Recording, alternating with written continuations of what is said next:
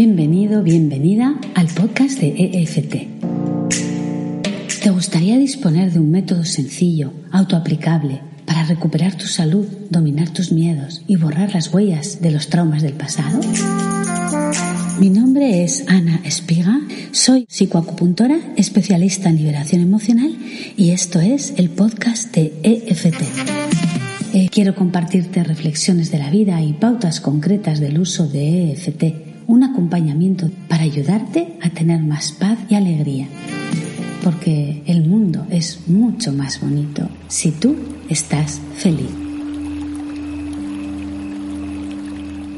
Sutra 8. Ni elogios ni culpas. El viento no puede agitar una montaña. Ni el elogio ni la culpa mueven al hombre sabio. Buda. El elogio y la culpa de ninguna manera son distintos para el sabio. Para una persona sabia son exactamente iguales. Ser sabio no consiste en tener conocimientos. Ser sabio significa realizar algo con tu conciencia. La sabiduría es experiencia, no creencia. Es una experiencia existencial. La creencia es una proyección de la mente. Te da la sensación de saber, pero no sabes. Si una persona ignorante que no ha despertado te alaba o te culpa, ¿qué diferencia hay? Las dos cosas vienen de su sueño. Es como si alguien en sueños grita culpándote o alabándote. ¿Vas a hacer alguna diferencia? Una persona en su sueño puede condenarte o puede elogiarte, pero tú sabes que está soñando, que está dormido. No tiene importancia. La sabiduría viene de dentro, no está en la inteligencia. No importa que te amen o te critiquen, te respeten, te honren o te difamen, que te coronen o te crucifiquen, porque la mayor bendición que hay en la existencia es ser tú mismo. Palabras de Osho. La verdad, muy poco que añadir a este sutra de Buda. ¿Y cuánto nos cuesta? ¿Cuánto nos cuesta cuando no nos sentimos aceptados, valorados? Nos gustan los elogios porque aplacan la desvalorización, pero no la sanan. Y nos matan las críticas, los desprecios o simplemente que no gustemos, que no caigamos bien. Y sabes una cosa, seamos como seamos, nunca vamos a gustar a todo el mundo. Dicen estudios que siempre va a haber al menos un 30% de personas a las que no le vas a gustar. ¿Qué te parece? Está estudiado, es una cifra constante. El Dalai Lama, la Madre Teresa de Calcuta, el Papa, todos ellos tienen algo en común, que no gustan, no caen bien al menos a un 30% de la gente.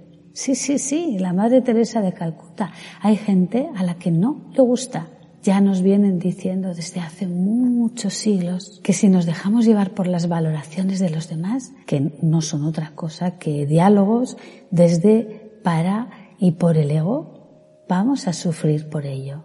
Por eso Buda dice que son solo un juego del ego y el ego no soy yo.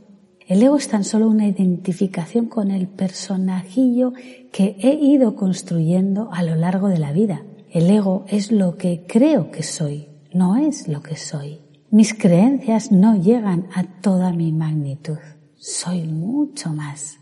Por eso si atiendo y me dejo influir por lo que los demás piensen de mí, voy a vivir vulnerable siempre, tambaleante. Así que si te parece esta semana podríamos poner foco en las personas que nos han hecho o nos hacen sentir mal por lo que piensan de nosotros, un jefe, un familiar. Te sugiero hacer tapping con ese día que dijo tal cosa, con su forma de mirarte, con su desdén, con su manera de mostrarte su indiferencia o rechazo, las palabras exactas que utilizó, porque si todo eso te hizo o te hace sentir mal, es porque está tocando una herida en ti que es anterior a ese suceso y te está robando energía y poder. Haz FT con todo ello, dedícale un rato cada día esta semana.